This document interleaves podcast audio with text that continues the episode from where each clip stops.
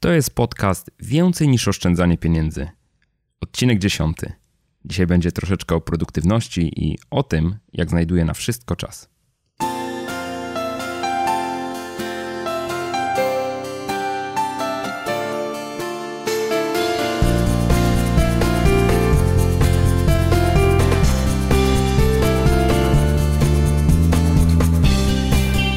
Cześć i dzień dobry, witam Cię w dziesiątym jubileuszowym odcinku podcastu Więcej niż oszczędzanie pieniędzy.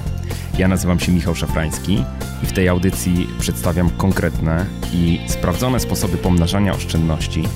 Opowiadam, jak rozsądnie wydawać pieniądze i jak odważnie realizować swoje pasje i marzenia. Jeśli tylko szukasz e, odrobiny stabilizacji finansowej i emocjonalnej w swoim życiu, to ten podcast jest dla Ciebie.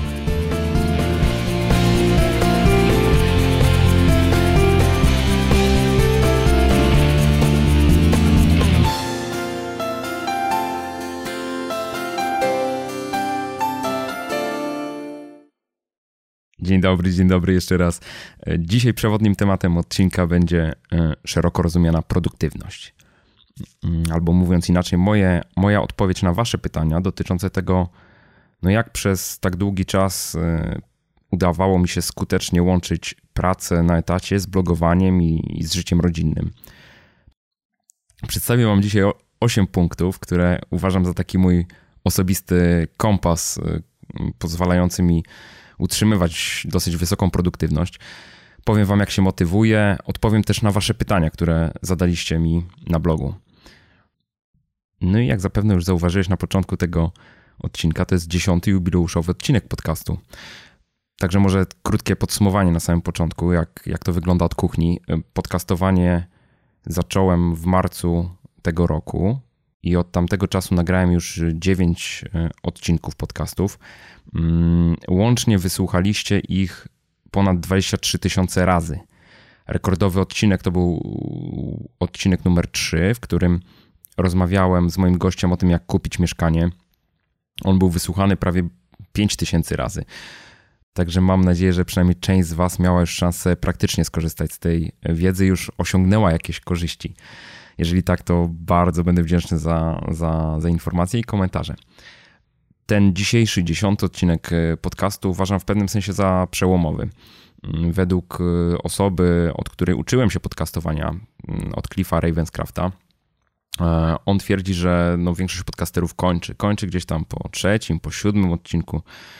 Ja przyznam szczerze, że również miałem takie swoje trudne, trudne momenty, ponieważ no, utrzymać wysoką systematyczność nagrywania tematów, ustawiania rozmów z moimi gośćmi, to jest coś, co wymaga systematyczności, że zdecydowanie.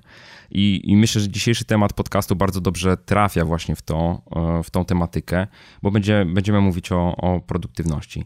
I, I, jeszcze trzy słowa na temat tego, e, co się zmienia od tego odcinka podcastu. Przede wszystkim postawiłem sobie taki cel, żeby podcast ukazywał się regularnie. Także deklaruję, że równo co dwa tygodnie, najprawdopodobniej w poniedziałki, e, ten podcast będzie publikowany. Troszeczkę zmieniam również jego formułę. Chcę dużo częściej dopuszczać e, czytelników bloga, słuchaczy tego podcastu do głosu tutaj u mnie mm, i odpowiadać na Wasze pytania. I w końcu chcę Was też trochę zaktywizować i zachęcić do kreowania tego podcastu. Dlatego też wprowadzam taką zasadę, że w każdym odcinku będę mówił, na jaki temat będzie kolejny odcinek podcastu.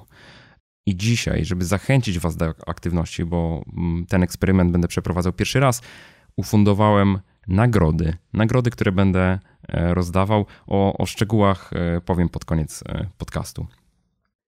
No dobra, to myślę, że najwyższa pora przejść do meritum, czyli tematu produktywności. Co to jest w zasadzie, skąd to się bierze i z czym to się je.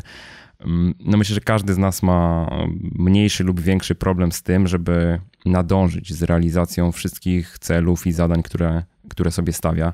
Ja nie jestem absolutnie wyjątkiem, także jest mi ciężko się e, niekiedy zmotywować. No i tak sobie pomyślałem, że podzielę się z wami takimi moimi przemyśleniami, osie, ośmioma zasadami, bo tyle udało mi się tutaj zebrać na kartce przede mną, które powodują, że jednak udaje mi się systematycznie sprawy popychać do przodu. I taka pierwsza, najważniejsza zasada, która myślę jest podstawą wszelkich działań, to jest odpowiedzenie sobie na pytanie, dlaczego coś robię. Co mnie motywuje? Dlaczego w ogóle wykonuję daną pracę czy dane zadanie? Na czym mi zależy? I myślę, że najważniejszą kwestią jest odpowiedź szczera w stosunku do siebie samego. Często jest tak, że zabieramy się za jakieś zadania, nie wiem, tworzymy sobie jakąś listę, ale nie uświadamiamy sobie tego, po co to robimy. E, a myślę, że to jest absolutnie kluczowe. To jest szczególnie kluczowe wtedy, jeżeli opada nam ta motywacja. I teraz tak, ja wychodzę z takiego założenia, że spisuję sobie swoje cele. Określam sobie swoje cele w dłuższym horyzoncie czasowym.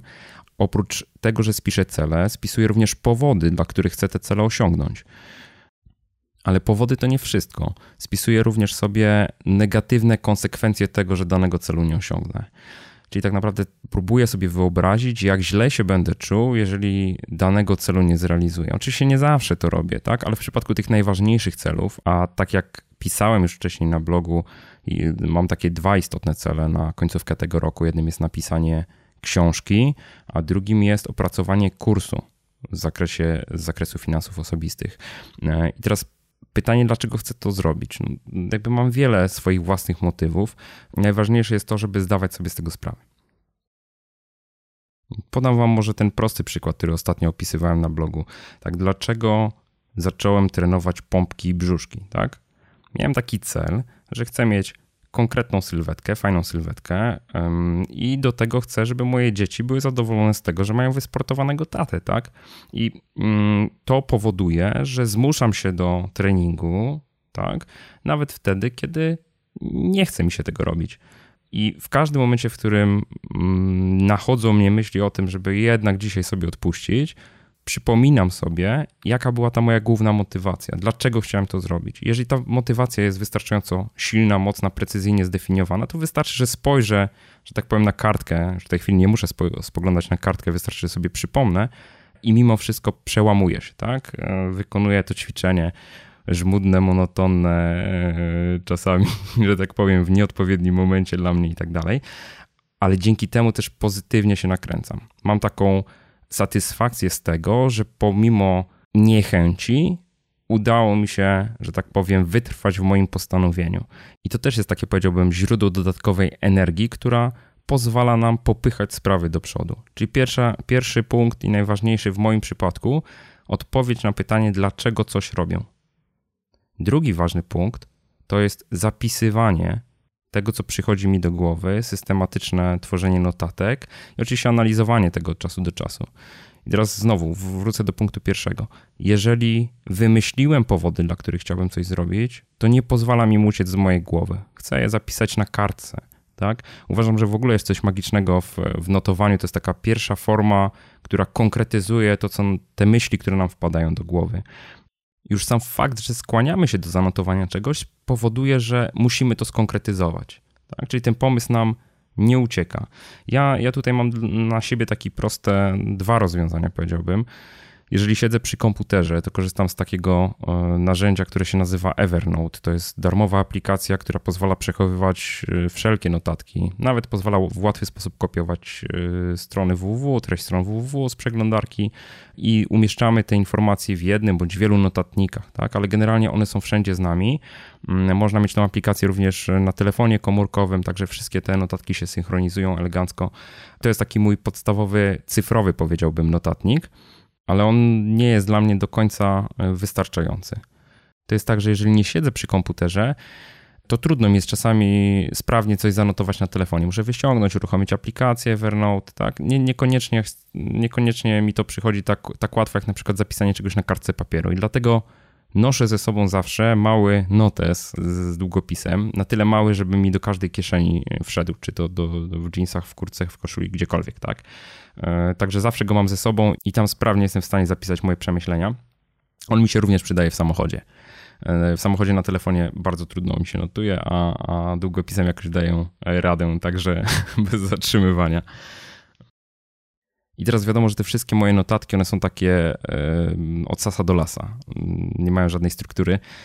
Wiadomo, od czasu do czasu trzeba usiąść i je uporządkować. Ja robię to mniej więcej w cyklach tygodniowych. Co weekend przeglądam moje notatki i zastanawiam się, w jaki sposób mogę je przełożyć na konkretne zadania, e, które mam do wykonania.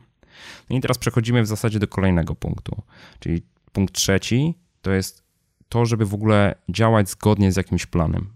Żeby działać zgodnie z jakimś planem, no to najpierw trzeba go stworzyć.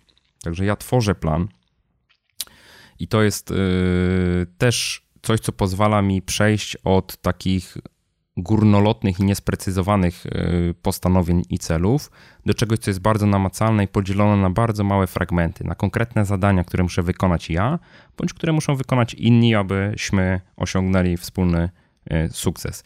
Także plan działania to jest coś takiego, co pozwala mi przełożyć moje cele na bardzo konkretne, małe, chronologicznie ułożone zadania, które muszę wykonać w jakimś konkretnym czasie, jeżeli chcę osiągnąć konkretny E, rezultat. E, tutaj można powiedzieć, miałem największy problem przez całe swoje życie, bo cały czas szukałem jakiegoś świętego grala, takiego uniwersalnego rozwiązania, uniwersalnego programu czy systemu, który pozwoli mi tymi zadaniami zarządzać. No każdy z nas ma bardzo dużo tych zadań. E, z różnych obszarów, tak? Od wyniesienia śmieci po, że tak powiem, wielkie projekty typu właśnie na przykład napisanie książki, tak? E, no i teraz za co się zabrać, tak? Napisanie książki brzmi strasznie trudno, wydanie książki w ogóle brzmi strasznie trudno. Trzeba to podzielić na, na mniejsze kawałki.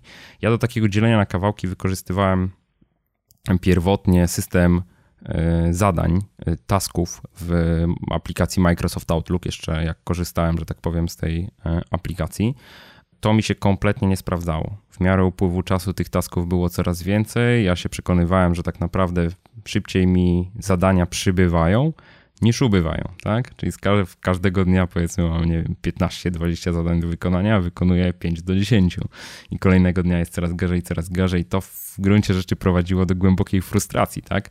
Albo jestem tak mało produktywny, albo jestem tak słabo zorganizowany, że nie potrafię się z tym uporać.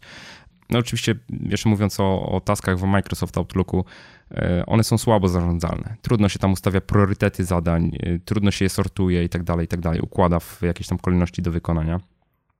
Także przeszedłem na inny system. Przeszedłem na taki system, że tworzyłem sobie e, notatki, też w Outlooku. Czasami zastępowałem je notatkami na papierze, gdzie jakby stawiałem przed każdym zadaniem dwa minusy. Przed każdym zadaniem, które mam do wykonania, stawiam dwa minusy. I teraz, jeżeli zabieram się za realizację jakiegoś zadania, to szybciutko je kopiuję na górę listy i jeden z tych minusów zamieniam na, plusa. Czyli taki, takie oznaczenie, że w trakcie, jeżeli mam zadania w trakcie realizacji, to one są oznaczone plus minus. Tak? I dopiero jeżeli skończę realizację danego zadania, to oznaczam ją dwoma plusami. Tak? Ten system, mówię, doskonale sprawdza się zarówno w Outlooku, jak i na kartce, gdzie po prostu do minusów dostawiamy pionową kreskę. I powiem szczerze, w ten sposób pracowałem przez kilka ładnych lat. E, z dnia na dzień przenosiłem sobie całą listę niezałatwionych e, spraw, tak, e, tych zadań, które jeszcze na mnie czekały. Kopiowałem do nowej notatki, oznaczałem góry datą, realizowałem te zadania w ciągu dnia. Wszystkie zadania zrealizowane zostawi- zostawały w tej notatce, a wszystkie niezrealizowane lądowały w następnej notatce na następny dzień. No, skończyłem znowu po jakimś dłuższym czasie skończyłem z e, notatką, która liczyła chyba z 700 zadań, z czego oczywiście na ekranie mieściło się tam ze 30, a całą reszta, cała reszta była na święte nigdy i e, w zasadzie nie uporałem się z nimi, tak? E, I tu też jest istotny punkt, no jakby, żeby sobie stopniowo uświadamiać, że nie ze wszystkim musimy się uporać, ale do tego jeszcze dojdę. Później zamieniłem ten prosty system, zamieniłem na taką aplikację, która jest aplikacją płatną, ona się nazywała Plan Plus for Microsoft Outlook. Ja w ogóle linki do wszystkich tych narzędzi, które wymieniam, podam w notatkach do mm, tego odcinka podcastu. One będą dostępne pod adresem jakoszczędzaćpieniądze.pl ukośnik 010, tak jak numer odcinka tego podcastu. I ta aplikacja to jest aplikacja płatna, aplikacja kosztuje chyba około 40 dolarów. Aplikacja firmy Franklin Covey. To jest taka firma, która mm, mm, produkuje również notatniki, terminarze. I y, próbowałem wdrożyć tą metodologię i stosować to samodzielnie z mieszanymi rezultatami, aczkolwiek to jest coś, co pozwoliło mi wdrożyć w moim życiu taki system cotygodniowego planowania listy zadań do wykonania. I y, umożliwiło mi również podzielenie moich zadań E, na kilka takich grup, tak? czyli zadania związane z pracą, zadania związane również z moją rodziną, zadania związane również z moimi celami osobistymi. I nadzorowało mnie również, żeby w tych różnych obszarach mojego życia no, systematycznie popychać sprawy e, do przodu. Aczkolwiek dużych sukcesów tutaj na tym polu niestety nie mam, bo jestem notorycznym pracocholikiem. E, I w końcu e, w zeszłym roku odkryłem takie narzędzie, które się nazywa Nozbi. To jest polska aplikacja, uważam, że jest absolutnie świetna. Jestem jej wielkim fanem i ona pozwala mi dzisiaj naprawdę efektywnie zarządzać tym wszystkim, co jest na, na mojej głowie. Mówiąc o tym przeglądaniu planu i tworzeniu planu działań, myślę, że najważniejsze jest, żeby Wam również powiedzieć, jak ja, jak ja do tego podchodzę. Przede wszystkim y, planuję zadania mniej więcej na tydzień do przodu. Oczywiście po, poza takimi zadaniami, które mają wyznaczoną datę realizacji. Na przykład teraz mam zaplanowane, że 14 października będę uczestniczył w jakiejś tam konferencji, 17 listopada też, e, też biorę udział w jakimś wydarzeniu, czy już jestem w stanie z góry to zaplanować, tak? E, ale dla takich zadań, które, y, przy których ja sam wyznaczam daty, wykonuję to w cyklu tygodniowym. Czyli wszystkie zadania, które mam przygotowane do realizacji, przeglądam sobie w weekend, planuję, co zrobię w poniedziałek, we wtorek i tak aż do soboty następnej. Oczywiście życie się toczy i w trakcie tygodnia również tutaj priorytety się w jakiś tam sposób mogą zmieniać. Staram się jednak dbać o to, żeby te bieżące sprawy, które wpadają, nie dominowały tych ważnych celów, które sobie zdefiniowałem na cały tydzień. Czyli tak mówiąc w dużym uproszczeniu. Na każdy dzień wyznaczam sobie mniej więcej trzy ważne zadania, które chcę zrealizować, a cała reszta jest jakby o mniejszym priorytecie, jeżeli będę miał na nie czas, to je zrealizuję. I niestety nauczyłem się już, e, albo istety nauczyłem się już, że należy się pogodzić z sytuacją, że nie wszystko da się zrobić. Także tutaj kluczowe jest, żeby wiedzieć, co jest dla nas ważne. A co jest dla nas ważne? No ważne są dla nas te cele nasze, które wymieniliśmy w punkcie pierwszym. I tutaj warto znowu wracać do naszej listy celów i powodów, dla których staramy się je osiągnąć. Oczywiście każdego dnia rano, rano też przeglądam tą listę, po to, żeby no jakby przypomnieć sobie, co na dzisiaj mam zaplanowane. I teraz już skoro mówimy o działaniu zgodnie z planem, to istotny jest również kolejny punkt. Pewna automatyzacja i minimalizacja, w cudzysłowie mówiąc, biurokracji, która jest związana z tym naszym planem działań. Mi przede wszystkim zależy na tym, żeby na zarządzanie zadaniami poświęcać jak najmniej czasu. I z drugiej strony, żeby też nie przełączać się zbyt często pomiędzy różnymi zadaniami, które realizuję. I tutaj staram się implementować w swoim życiu, brzydko powiem, słowo implementacja, staram się wdrażać w swoim życiu taką metodologię, która się nazywa GTD Getting Things Done. To jest pewien sposób działania z zadaniami, z tymi naszymi celami, który był opisany w takiej książce Davida Allena Getting Things Done. Ona wyszła również po polsku. E, miała taki podtytuł, czyli Sztuka bezstresowej efektywności. Mm, ja link do tej książki również e, zamieszczę w notatkach. Tam jest parę takich fajnych e, zasad, tak? Czyli przede wszystkim, żeby jeżeli coś do nas wpada, nie wiem, przychodzi do nas list, przychodzi jakiś dokument, przychodzi do nas e-mail, to nie przetwarzać go więcej niż jeden raz. Czyli jeżeli coś do nas wpadło, tak, i potrafimy to natychmiast obsłużyć, natychmiast to jest mniej więcej dwie minuty, to załatwiamy tą sprawę od ręki. Ale jeżeli okazuje się, że już po pierwszym, że tak powiem, rzuceniu okiem, że ta sprawa wymaga od nas więcej czasu, to nie poświęcamy jej uwagi, zaznaczamy ją, zamieniamy ją w zadanie do realizacji, dla którego oczywiście możemy wyznaczyć od razu, albo możemy wyznaczyć później datę realizacji. Tak? Chodzi tylko o to, żeby nie dać się zalać e, temu strumieniowi informacji, który uderza w nas e, każdego dnia. Ja e, wdrożyłem w życie tą zasadę dwóch minut, tak? Czyli jeżeli przyślecie mi maila, na który mogę odpowiedzieć w ciągu dwóch minut, to w zasadzie natychmiast powinniście ode mnie otrzymać odpowiedź, o ile siedzę oczywiście przed komputerem lub przeglądam maile. Jeżeli się okaże, że przysłaliście do mnie jakiś problem, który wymaga głębszego zastanowienia, przeanalizowania waszej sytuacji, zadania dodatkowych pytań i tak dalej, mm, no to sobie ten mail odkładam na później i obsługuję go później w miarę e, możliwości i w czasie, który jest przeznaczony do tego, żeby z mailami pracować. To też jest istotne. Tutaj też chciałbym wszystkim użytkownikom telefonów komórkowych z, na pewno z iOS-em, czyli e, iPhone'ów, jak również chyba z Androidem, polecić aplikację Mailbox. To jest taka aplikacja, która pozwala w bardzo prosty sposób na telefonie odłożyć maile do obsłużenia za określony czas, na przykład wieczorem, następnego dnia rano, konkretnego dnia. Pozwala również się podzielić na takie foldery do przeczytania, do obejrzenia, tak, w zależności od tego, co tam do nas mailem przyszło. I ta aplikacja y, realizuje taki model docelowy, w którym mamy pustą skrzynkę odbiorczą. Czyli każdego dnia mamy pustą skrzynkę odbiorczą na koniec dnia. Uporaliśmy się ze wszystkimi mailami, które do nas przyszły. Oczywiście to nie znaczy, że na wszystkie odpowiedzieliśmy. Może być tak, że po prostu odłożyliśmy te sprawy na kolejny dzień bądź na weekend, w zależności od tego, y, co to są za sprawy. Dlaczego to jest takie ważne? U mnie się to sprawdza, że tak powiem, niesamowicie.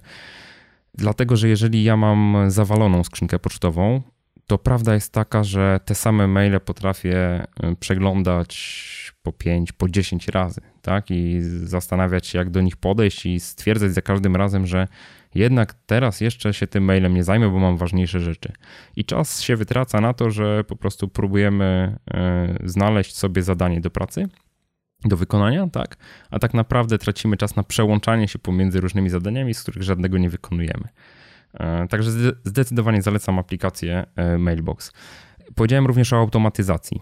Automatyzacja to jest coś takiego, co pozwala nam takie rutynowe czynności wykonywać w bardzo szybki sposób, a najlepiej w ogóle, że tak powiem, zautomatyzować je w pełni, żebyśmy w ogóle nie musieli o nich myśleć, tak? Ale jakby tutaj nie, nie we wszystkich obszarach się da. Ja już tłumaczę o co chodzi. E, podam Wam przykład też dotyczący e-maila. Przykładowo, jeżeli ktoś pyta mnie o poradę dotyczącą spłacania długów, tak, jak się zabrać za spłacanie długów, no to ja już pamiętam w tej chwili, że pisałem taki artykuł na blogu nie jeden, nie dwa, nie trzy i e, taką listę artykułów w zasadzie mam przygotowaną, czyli wykonuję szybkie, że tak powiem, wklejenie do maila gotowej odpowiedzi i odsyłam odpowiedź. Jak to robię?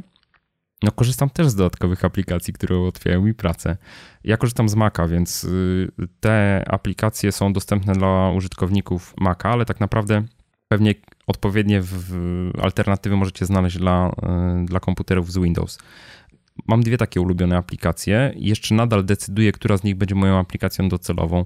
Jedna, jedna nazywa się y, Typinator, Typinator, a druga nazywa się Text Expander. Co robią te aplikacje?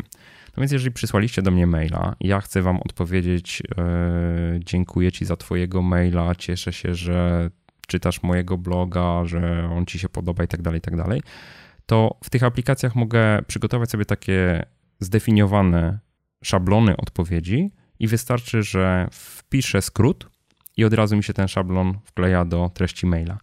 I powiem Wam szczerze, że automatyzuję sobie w ten sposób odpowiadanie na maile jeżeli mm, wpiszę wykrzyknik D, to ten tekst zamienia się na dziękuję za kontakt. Tak, albo dziękuję za e-maila, już nie pamiętam w tej chwili. Oczywiście mam również bardziej rozbudowane szablony odpowiedzi. E, I za każdym razem, kiedy otrzymuję od Was po raz drugi to samo pytanie, szukam poprzedniego maila i na jego bazie tworzę szablon odpowiedzi, który wstawiam do narzędzia Text Expander lub e, Typinator. Po co? po to, żeby jeżeli trzeci raz dostanę maila z tym samym problemem, to już w łatwy sposób móc e, udzielić odpowiedzi bez szukania adresu www, konkretnych artykułów, e, czy ponownego wpisywania z głowy tych wszystkich informacji. E, zdecydowanie zalecam takie rozwiązania. Więcej sposobów na to, jak automatyzować różne obszary swojego życia i pracy możecie znaleźć w takiej książce, która nazywa się 4-godzinny tydzień pracy. E, For Our Work Week e, Tima Ferisa. To jest książka, która jest polecana w dziale czytelnia u mnie na blogu i zdradzę Wam, że ta książka będzie również nagrodą w dzisiejszym e, konkursie, który ogłoszę pod koniec tego odcinka podcastu. Kolejna bardzo ważna wskazówka, zwłaszcza w dzisiejszych czasach, dbam o higienę pracy. Co ja przez to rozumiem? Przede wszystkim zamykam wszystkie aplikacje na komputerze, które są takimi przeszkadzajkami w mojej pracy i mogą mi utrudniać skoncentrowanie się na zadaniu, które w danej chwili wykonuję. Jakie to są aplikacje, możecie zapytać. Hmm, no, przede wszystkim poczta elektroniczna. Jak wpada do nas nowy mail, to, to mamy dużą skłonność do tego, żeby go zaraz przeczytać, zwłaszcza kiedy wyskakuje nam jeszcze jakieś powiadomienie, tak? No trudno nie ulec, że tak powiem, tej, tej presji e, znowu strony www, Facebook, Twitter, wszystko to, co może nam przeszkadzać. Jedyną aplikacją, którą sobie często zostawiam w tle działającą jest odtwarzacz muzyki. Ja akurat lubię pracować e, słuchając e, muzyki i to mi pomaga się skoncentrować, chociaż moja żona tego nie rozumie. Ale mnie skutecznie odcina od świata zewnętrznego muzyka. Także mam, mam swoje playlisty stworzone, które przyjemnie mi się słucha, ale jednocześnie nie absorbują mojej uwagi. I myślę, że to też jest klucz do, do sukcesu. Druga rzecz, na którą zwracam uwagę, to jest odpowiednie przygotowanie samego komputera do pracy, powiedziałbym, pomiędzy dniami. Tak? Czyli jeżeli wieczorem siedzę przy komputerze i zajmuję się różnymi zadaniami, niekoniecznie związanymi z pracą, gdzieś tam jakieś strony www, przeglądam jakieś artykuły, czytam, pogłębiam swoją wiedzę w jakiś tam inny sposób, to zanim pójdę spać, staram się te wszystkie okna pozamykać. Po co? Po to, że jeżeli wstaję rano i jestem nastawiony na to, że usiądę do komputera i będę pracował, to żeby nic nie odciągało mojej uwagi. Czyli jeżeli miałbym, nie wiem, znowu stronę gazeta.pl otwartą, czy 10 blogów innych, e, to prawdopodobnie po włączeniu komputera pierwsze co bym zrobił, to zacząłbym analizować, aha, tego jeszcze nie przeczytałem, tam tego nie przeczytałem, tutaj chciałbym to zobaczyć. Mm, staram się tego unikać. Czyli tak naprawdę zamykam wszystkie okna wieczorem, zostawiam tylko to, co jest mi potrzebne następnego dnia rano. I w szczególności zamykam pocztę, bo rano na pewno będę miał jakieś maile w skrzynce. Tak szczerze mówiąc o poczcie, to mam taki plan, żeby wdrożyć sposób zalecany właśnie przez Tima Ferisa w jego książce. E, on proponował coś takiego, żeby program pocztowy uruchamiać mm, dwa razy na dobę na przykład. Czyli tak naprawdę program pocztowy jest cały czas wyłączony, a włączamy go tylko wtedy, kiedy rzeczywiście chcemy pracować z pocztą. Tego jeszcze mi się nie udało wdrożyć, ale za to mam, mam inne rozwiązanie, które wdrożyłem. Wyłączyłem absolutnie wszystkie powiadomienia na komórce i na komputerze. Nie mam powiadomień o nowej poczcie, nie mam powiadomień o nowych komentarzach, które pojawiły się na moim blogu. Mm, także telefon mnie absolutnie nie informuje o niczym nowym poza SMS-ami. Pocztę na telefonie włączam wtedy, kiedy ja chcę, tak? a nie wtedy, kiedy poczta mnie do tego zmusza. I jeszcze powiem Wam o dwóch aplikacjach, z których też korzystam, żeby dobrze koncentrować się na zadaniu, które wykonuję w danej chwili. Pierwsza taka aplikacja nazywa się Focus Bar. To jest taki pasek, który pojawia się na ekranie, który co jakiś czas przypomina mi o tym, co miałem robić. Czyli na przykład, jeżeli siadam do programu finansowo-księgowego po to, żeby wystawić fakturę, to wpisuję sobie w tym Focus Barze wystawić fakturę dla firmy XYZ. I co się wtedy dzieje? Jeżeli przełączę się na inne okno, bo właśnie przyszła poczta, albo bo przyszło mi do głowy, że jednak trochę czasu zmarnuję i wejdę na Facebooka, to przy każdym przełączeniu okna na komputerze pojawia mi się u góry ekranu pasek, który przypomina mi wystawić fakturę dla klienta XYZ. Ok? Tak to działa. I teraz oczywiście, jeżeli skończę zadanie, zaznaczam je jako wykonane i aplikacja Focus Bar przestaje na ten temat krzyczeć. I podobnie jak w, z moimi finansami, jak dobrze wiecie, ja spisuję wydatki, szczegółowo monitoruję, ile gdzie e, tych złotówek na co nam poszło. E, zainstalowałem również na swoim komputerze taką aplikację, która się nazywa Rescue Time. Pomaga nam stwierdzić ona, na co poszedł nasz czas. I to jest tak, takie rozwiązanie, które pracuje sobie non-stop i mi raz w tygodniu przysyła raport z tego, ile czasu spędziłem w jakich aplikacjach, jakie rzeczy robiłem. Tam chyba również można ustawić, na jakich stronach spędzałem czas. E, no jest to niesamowicie, że tak powiem, uświadamiające. Nie chcę powiedzieć, że dobijające, ale uświadamiające, na co nasz czas idzie, ile czasu spędzonego przy komputerze e, spędzamy produktywnie, a ile po prostu jest przeznaczone na jakieś rzeczy kompletnie niezwiązane z zadaniami, które powinniśmy realizować. Ta aplikacja jest również dostępna dla Windows, e, także jeżeli chcecie, no to no, polecam, polecam. I teraz kolejny punkt, już szósty, dotyczący utrzymania wysokiej produktywności. Tak naprawdę nie wszystko w naszym życiu powinniśmy robić sami. Czyli punkt szósty, korzystać z pomocy innych osób. To, że nie wszystko da się robić samemu, to na pewno każdy z nas e, wie, ale ja wręcz wyznaję zasadę, że staram się nie robić rzeczy, które może zrobić ktoś inny. Jak się domyślacie, na pewno jest bardzo dużo takich rzeczy, których ja nie muszę robić, a które może zrobić ktoś inny. Tu znowu wracamy do tego, żeby dobrze zrozumieć swoje cele, swoje motywy działania, jak również swoje kompetencje. Moją bardzo dobrą kompetencją jest pisanie artykułów, wymyślanie tematów, opracowywanie ich, tak?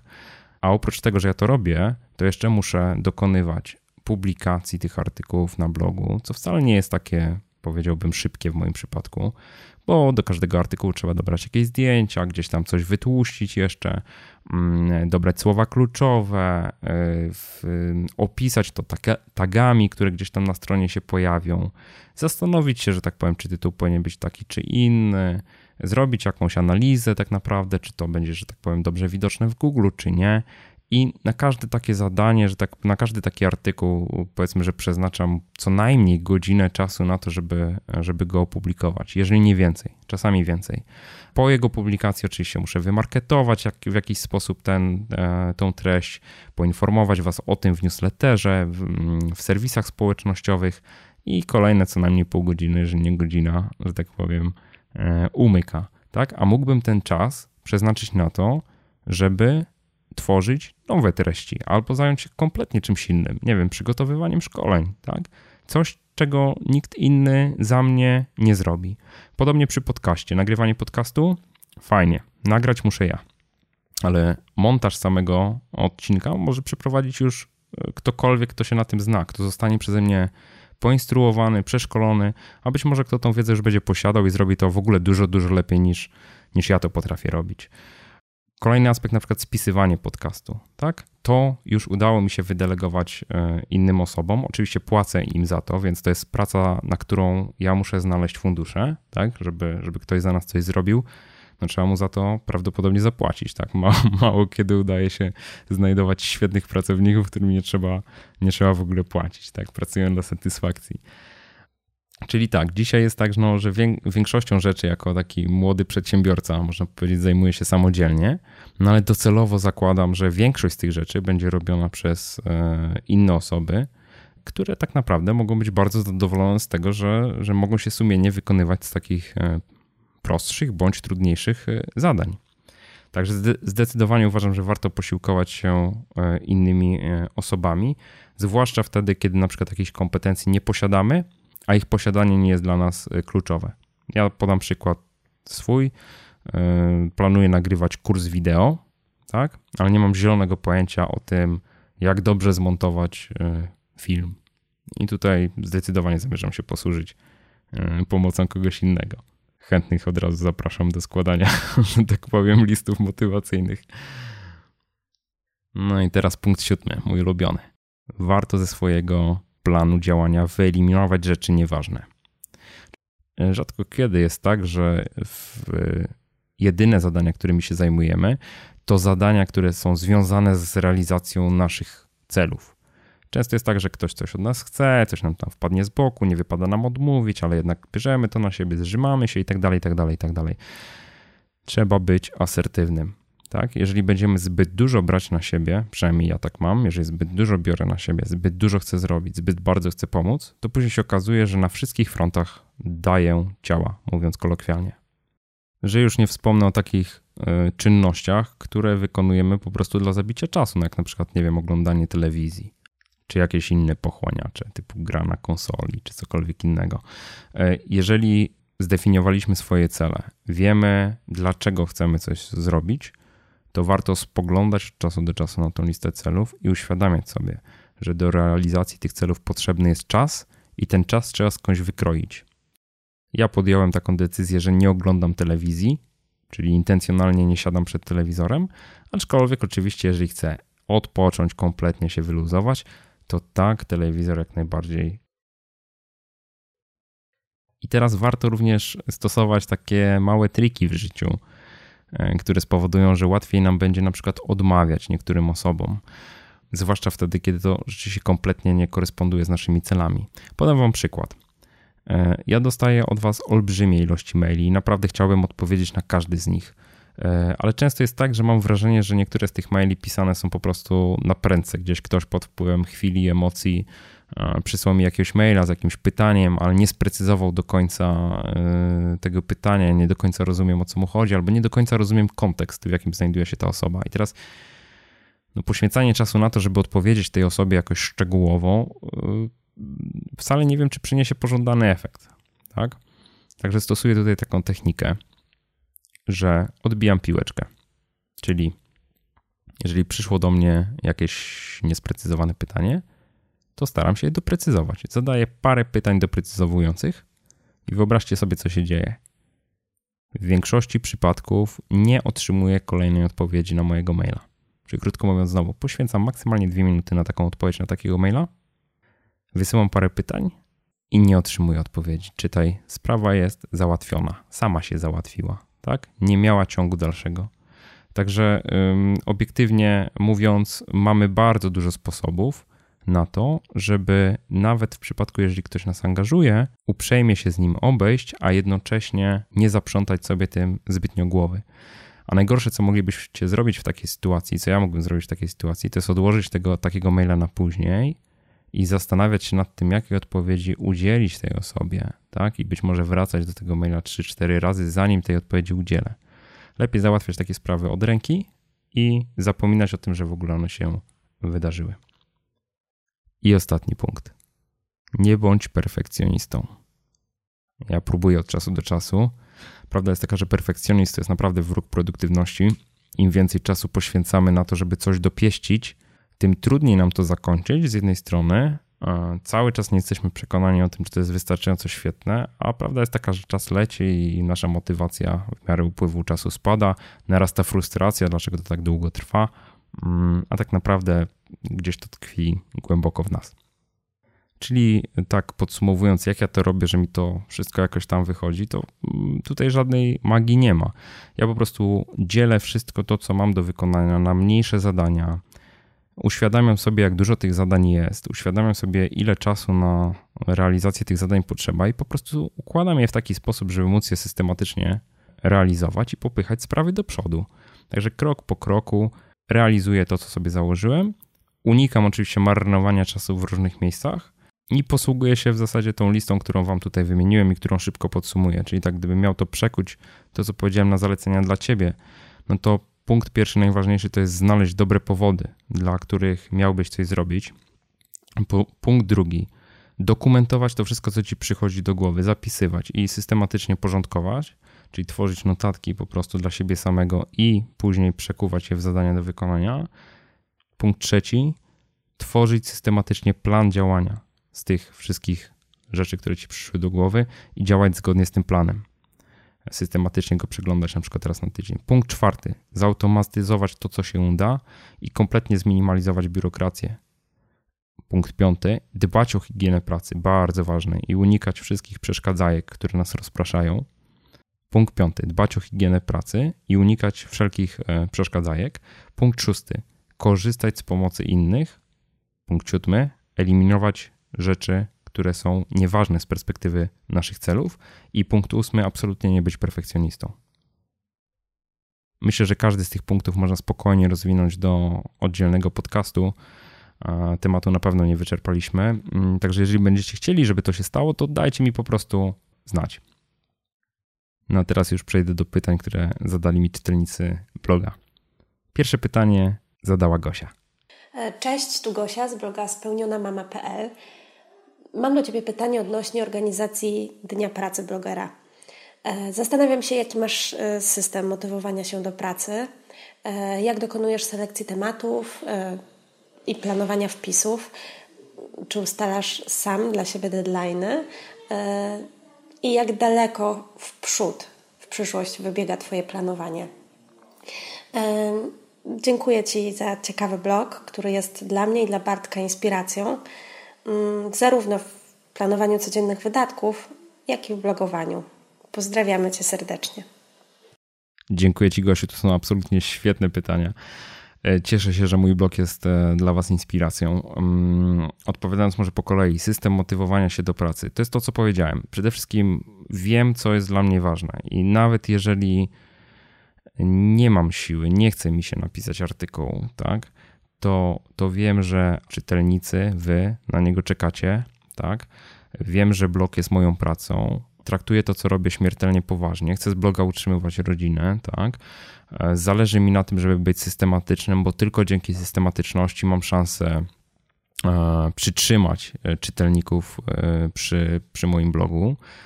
To jest to, co powoduje, że staram się na bieżąco dostarczać Wam nowe treści. Teraz pytasz też o to, jak wybieram tematy i planuję wpisy. No przede wszystkim mm, to, co powiedziałem wcześniej.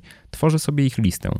Znowu, jeżeli jadę samochodem i słyszę w radiu o czymś, albo usłyszę o czymś na jakimś innym podcaście i przychodzi mi do głowy pomysł, ok, mógłbym napisać na ten temat, tak? E, szybko wyciągam notes, notuję ten temat, zanim mi ta koncepcja ucieknie. E, następnie przepisuję te wszystkie tematy do aplikacji Nozbi, w której mam również listę tematów do bloga, czyli taką listę artykułów do napisania. Powiem Wam szczerze, na tej liście jest w tej chwili 98 artykułów. Tyle mam jeszcze pomysłów na kolejne artykuły i stale dostarczacie mi, mi nowe pomysły. I oczywiście planuję, jak najbardziej planuję.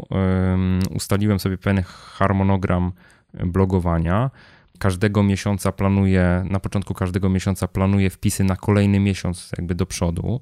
Staram się tak, żeby one były rozłożone na poniedziałek i czwartek. Mm, oczywiście życie to tam weryfikuje, ale dwa razy w tygodniu mniej więcej nowy wpis chciałbym, żeby się pojawiał.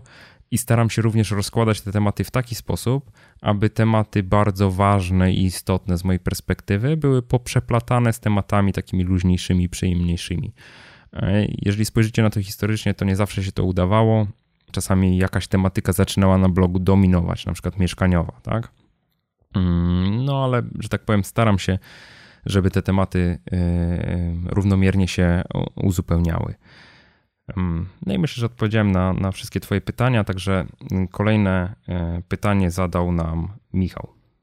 Cześć Michał.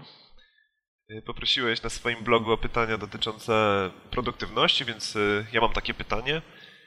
Zastanawiam się, czy wykorzystujesz w swojej pracy codziennej lub inaczej, w swoich przedsięwzięciach pracę innych ludzi. To znaczy, czy delegujesz zadania, czy wykorzystujesz płatnie bądź bezpłatnie, masz jakieś techniki na to, żeby ludzie robili po prostu różne rzeczy dla ciebie e, i jak to wpływa na twoją pracę. To tyle, dzięki. Michale, tak jak mówiłem e, i powtórzę jeszcze raz, wszędzie tam, gdzie mogę, staram się posiłkować pomocą innych osób. W obecnej sytuacji nie bardzo jeszcze zarabiam na blogu, czyli krótko mówiąc, cały czas inwestuję, ale na przykład podcasty już są spisywane przez, przez inne osoby. Mam też taki pomysł, żeby do publikowania samych wpisów na blogu, czyli takiej czysto mechanicznej pracy, jak najbardziej zaangażować kogoś, kto będzie chciał e, po prostu to robić.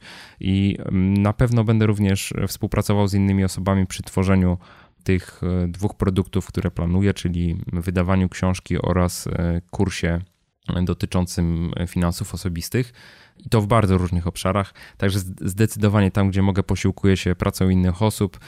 E, nie mam chyba takiej zdolności przekonywania, żeby wszyscy dla mnie wszystko robili za darmo. Niestety.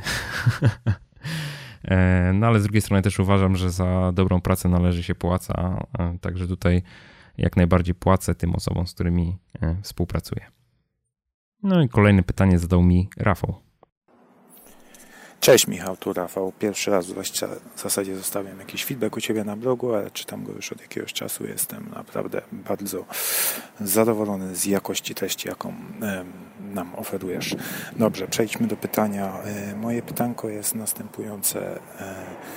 Jako, że pracowałeś na etacie i jednocześnie prowadziłeś bloga, do tego wiem, że też trenowałeś e, do maratonu, tak, czyli czyli znajdowałeś czas na te trzy rzeczy, plus jeszcze do tego rodzina.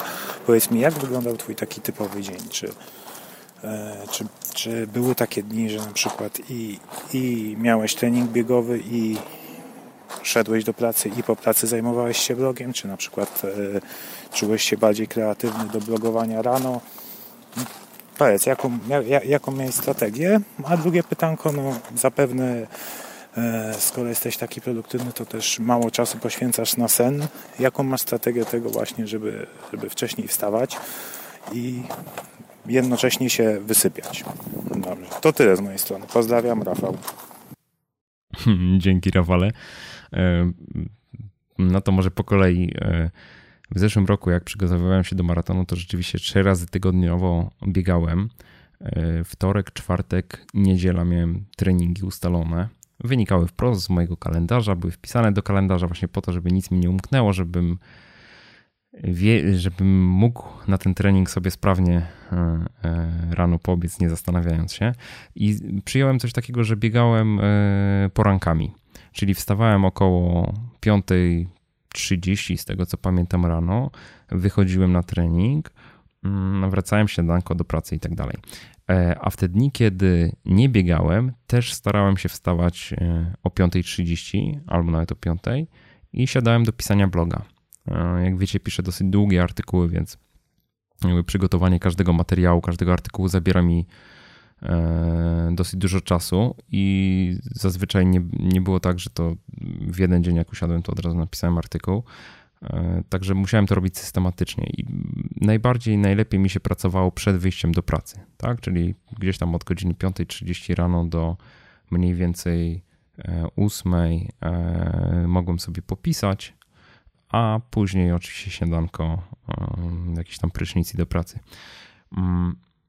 Pytasz mnie, jak mi się to udawało wszystko godzić. No, prawda jest taka, że bardzo trudno mi było to pogodzić, bo, bo jednak w pracy również e, mocno się angażowałem. E, poza tym pisanie bloga to nie jest tylko pisanie artykułów. E, to jest również, ja nawet bym powiedział, że tworzenie bloga to jest 20% to jest pisanie artykułów, a jakieś 80% to są wszystkie działania naokoło, czyli również odpowiadanie na e-maile, na komentarze i właśnie marketowanie tych treści, które są na blogu, poszukiwanie jakichś partnerów do współpracy. E, także tutaj e, muszę powiedzieć, że no, mocno się to odbijało na, na czasie mojego snu.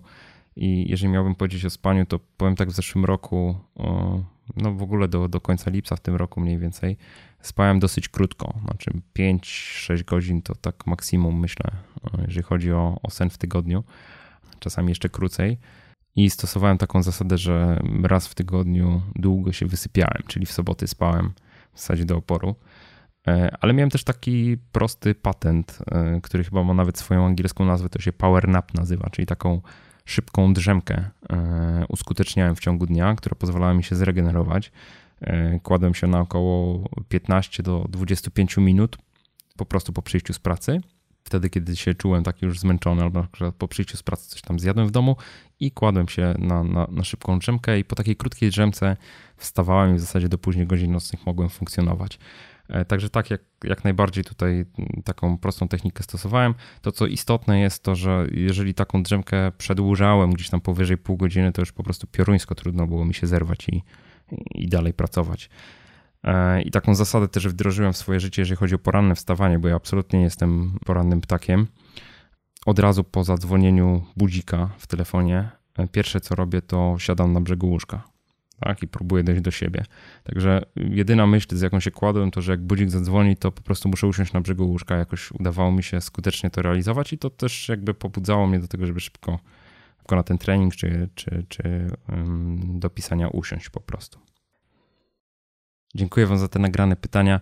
To w zasadzie były y, y, jedyne pytania, które jakościowo pasowały tutaj, żeby je umieścić w tym podcaście, ale dziękuję również innym osobom, które zadawały pytania, także w komentarzach na blogu Parę osób zapytało między innymi o to, jak, w jaki sposób wystawiać produkty na Allegro, jak zarabiać na Allegro i tak dalej. Czy mam jakieś sprawdzone metody sprzedaży i tak dalej. Ja myślę, że to jest temat na, na oddzielny czy to artykuł, czy podcast, także dzisiaj na te pytania pozwólcie, że nie będę odpowiadał. Kilka pytań zadała mi również e, Ewelina. E, nie na wszystkie będę odpowiadał w tym odcinku podcastu, już naprawdę i tak przeciągam, więc tylko króciutko. Ewelina spytała, zadała pytanie natury mieszkaniowej. Jak wyglądały nasze początki z Gabi? Czy wynajmowaliśmy mieszkanie, e, czy mieszkaliśmy u rodziny, czy od razu zdecydowaliśmy się na, na jego zakup? I w jaki sposób żeśmy ten zakup sfinansowali? Więc ja od razu powiem tak, że myślę, że się nie różniliśmy niczym od większości młodych małżeństw. Mm, pierwsze cztery lata po ślubie mieszkaliśmy z mamą Gabi i e, dopiero e, później, dzięki pomocy też moich rodziców w jakimś stopniu, zdecydowaliśmy się na zakup mieszkania i kupiliśmy to mieszkanie za gotówkę. No i oczywiście ciułaliśmy, tak? Ciułaliśmy, ciułaliśmy, ciułaliśmy i wyciułaliśmy. Także no, pierwsze mieszkanie kupione e, za gotówkę. No i tyle mogę powiedzieć, Ewelino, na Twoje pytanie. No i to już wszystkie pytania, na które odpowiem w tym odcinku podcastu. Teraz pozwól, że ja zadam Tobie pytanie. Jakie Ty masz sposoby na to, żeby zwiększać swoją produktywność? Albo jakie rady możesz dać innym, którzy codziennie mierzą się z zalewem zadań? Jeżeli chcesz odpo- udzielić odpowiedzi na to pytanie, skomentować ten odcinek podcastu, to zapraszam Cię serdecznie do wejścia pod adres jakoszczędzaćpieniądze.pl ukośnik 010. Tam znajdziesz również e, notatki dotyczące tego odcinka podcastu oraz listę tych wszystkich rzeczy, e, aplikacji, książek, e, o których dzisiaj mówiłem. Jeszcze zanim skończę, to, to mam dwa ogłoszenia. Jeżeli ktoś z Was chciałby się ze mną spotkać osobiście, to w najbliższym czasie będzie ku temu co najmniej kilka okazji. W dniach 12 i 13 października będę uczestniczył e, w kongresie National Achievers Congress e, z Robertem Kiyosakim. W kolejnym tygodniu, 17 października, będę prowadził prezentację dotyczącą e, scoringu BIG na konferencji organizowanej przez Biuro Informacji Kredytowej. Tam będę właśnie opowiadać o doświadczeniach, e, które opisywałem już wcześniej na blogu, o tym jak zmieniał się mój scoring. A jeszcze tydzień później, 26 e, i 27 października, e, będzie się można ze mną spotkać na konferencji Stowarzyszenia Mieszkanicznik w Łodzi. W niedzielę, drugiego dnia konferencji, będę szczegółowo pokazywał moją inwestycję w mieszkanie na wynajem, która w międzyczasie przerodziła się we flipa, czyli taką transakcję szybkiej sprzedaży. Więc jeżeli ktoś z Was chce poznać wszystkie pikantne szczegóły tej transakcji, którą już wcześniej opisywałem na blogu, to zapraszam, zapraszam serdecznie do Łodzi. Gdybyście przypadkiem planowali być w którymkolwiek z tych miejsc, to koniecznie się ze mną skontaktujcie poprzez stronę kontakt. Bardzo chętnie się z Wami zobaczę. Drugie ogłoszenie dotyczy kolejnego odcinka podcastu. Jego tematem będą dodatkowe sposoby zarabiania pieniędzy, takie poza pracą na etacie. Więc jeżeli masz jakieś pytania albo sugestie związane z tym, z tym tematem, z tematem pracy po godzinach, pomysłami jak zarabiać, przemyśleniami w ogóle czy warto, to koniecznie nagraj e, te swoje pytania, e, korzystając z linku, który opublikuję pod tym artykułem. Pamiętaj, aby przedstawić się swoim imieniem, nazwiskiem oraz adresem bloga lub e, strony internetowej, tak jak to zrobiła dzisiaj Gosia w pierwszym pytaniu. Uważam, że to jest świetny sposób na promocję Twojego bloga, ponieważ ja zlinkuję do niego w taki sam sposób, jak dzisiaj zlinkowałem do, do stron tych osób, które zadawały pytania. I aby dodatkowo zachęcić Was do zadawania e, dzisiaj pytań związanych z tym tematem dodatkowych zarobków, to mam prosty konkurs. E, dwa najlepsze spośród e, tych wszystkich pytań i sugestii które nagracie bądź to zamieścicie w formie komentarza na blogu, nagrodzę książkami 4-godzinny tydzień pracy Tima Ferisa. Jeden egzemplarz przeznaczę dla osoby, która nagra swoje pytanie, a drugi dla osoby, która zadaje w komentarzu pod tym odcinkiem podcastu. Także pod e, adresem jakoszczędzaćpieniądze.pl ukośnik 010. No i cóż, dotarliśmy do końca tego odcinka podcastu więcej niż oszczędzanie pieniędzy. Będę Ci naprawdę niesamowicie wdzięczny jeżeli ocenisz mój podcast w iTunes. Te wasze oceny bardzo pomagają w utrzymaniu widoczności tego podcastu w rankingach, a dzięki temu kolejne osoby, które jeszcze go nie słyszały, mogą do niego łatwiej dotrzeć. A jeśli tylko czujesz, że ten podcast dostarczył Ci wartościowe informacje, które pomogą Ci realizować Twoje marzenia, to proszę podziel się nim ze swoimi znajomymi. Powiedz im po prostu, by weszli na mojego bloga. Dziękuję Ci za wspólnie spędzony czas i już teraz zapraszam do wysłuchania kolejnego odcinka. Życzę Ci świetnego dnia i skutecznego przenoszenia Twoich celów finansowych na wyższy poziom. Do usłyszenia.